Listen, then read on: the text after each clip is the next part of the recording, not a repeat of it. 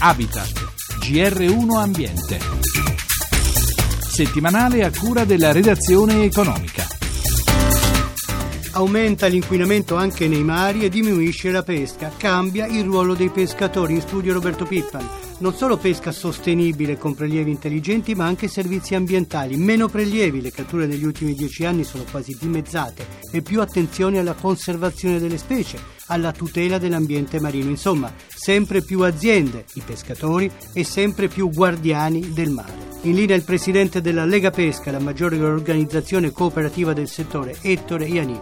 Come sta cambiando il ruolo dei pescatori? Sta cambiando in termini molto positivi. C'è la necessità di una riconversione fatta come attività integrativa e non sostitutiva per compensare il netto, chiaro, forte calo degli utili. Come Lega Pesca proponiamo un ruolo attivo dei pescatori come presidio ambientale e anche come operatore ecologico.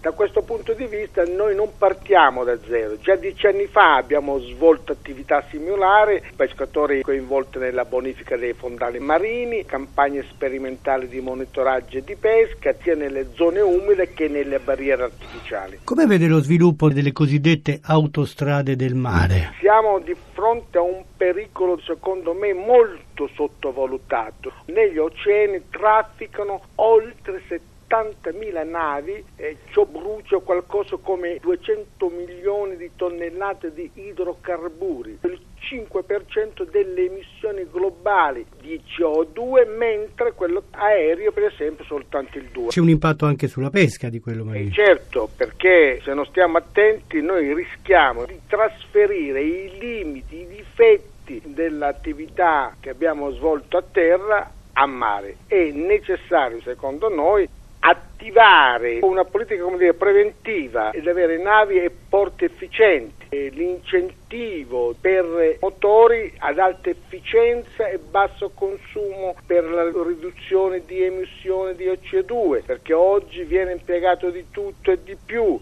quindi per evitare in buona sostanza di incappare negli stessi errori compiuti nella gestione del trasporto stradale.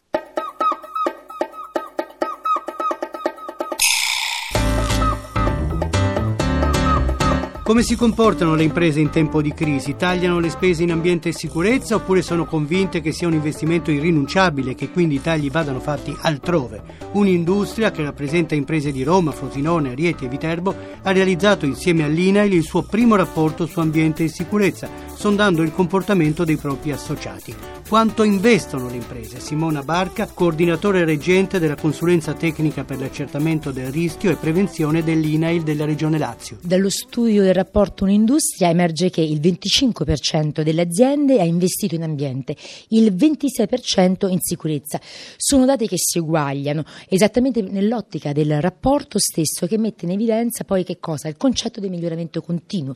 E abbiamo quindi il 24% delle aziende che ha investito sia in ambiente che in sicurezza. Questo dipende anche dalla tipologia delle aziende, il settore, sia chimico, farmaceutico, industria. Sono dati molto importanti che ci indicano un miglioramento continuo nell'aspetto ambiente e sicurezza. E nella formazione? Quasi l'80% delle aziende. E questo è molto importante, soprattutto come la formazione è stata erogata e la centralità dei lavoratori. Quindi molto importante il fatto del rapporto azienda, datore di lavoro e lavoratore. Il direttore dell'INAIL del Lazio, Antonio Napolitano, aggiunge: questo è un qualcosa fatto fra un'azienda pubblica che è INAIL e un insieme di aziende private che è rappresentato da un'industria. Nel 2010 e nel 2011 INAIL ha tirato fuori e tirerà fuori risorse per circa 30 milioni di euro per il Lazio, per il sistema impresa. Quindi in un momento di crisi siamo una realtà che dà possibilità di innovare macchine, fare sistemi di gestione, creare squadra insieme per ridurre, per quello che ci riguarda,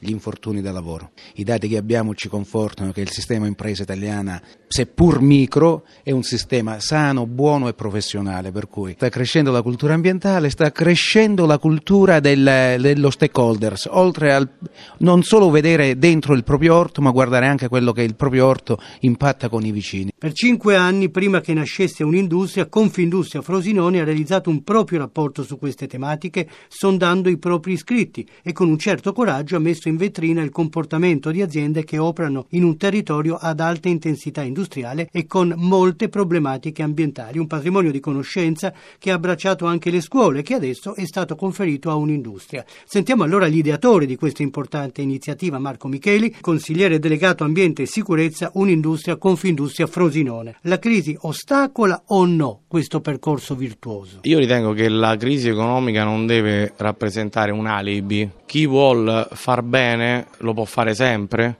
ovviamente con dei mezzi e con delle modalità coerenti con un contesto che varia. Cioè, in un momento di crisi ci possono essere altre modalità per fare sempre bene e per andare verso il percorso di sviluppo sostenibile sia sulla tematica della sicurezza che sulla tematica ambientale. Quindi cambiano soltanto le modalità e gli strumenti, ma è fondamentale la volontà del mondo imprenditoriale a fare bene nel fare bene su queste due tematiche, in un rapporto chiaramente di collaborazione fattiva con le altre parti interessate, quindi in un contesto che deve anche favorire certi percorsi, e qui mi riferisco un po' alla complessità normativa che comunque ci attanagliava e ci continua ad attanagliare, e sicuramente può essere essa stessa un freno allo sviluppo.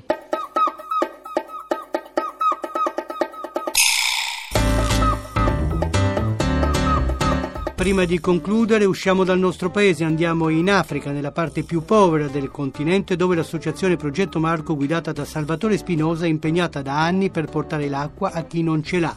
Malawi, Ghana, adesso in Congo. Per fare che cosa, Spinosa? Stiamo realizzando un centro medico ed una scuola, e in più adesso partiranno altri progetti per finanziare 15 pozzi, 10 a pompa manuale e 5 da sorgenti. Raccoglieremo acqua da sorgenti attraverso detubazione e porteremo nei campi. Non aspettano altro che i nostri aiuti. Si tratta di piccoli villaggi? Noi operiamo solo nelle zone cosiddette depresse, e quindi solo villaggi. L'acqua è la priorità delle priorità. In Malawi state portando avanti il progetto Diamogli Calore. Di che cosa si tratta? Comprare coperte e sacchi di fertilizzante. Coperte perché in Africa fa freddo la notte e molti bambini purtroppo muoiono di bronchiti. In più fertilizzanti, aiutare l'agricoltura con i fertilizzanti significa che lo stesso appezzamento di terreno di mais produce 3 volte se non avesse il fertilizzante.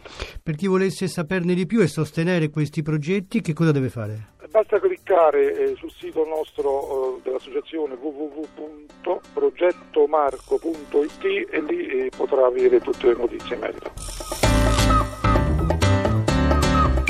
Per oggi la nostra trasmissione termina qui. Da Roberto Pippani l'augurio di un buon proseguimento d'ascolto. A risentirci sabato prossimo.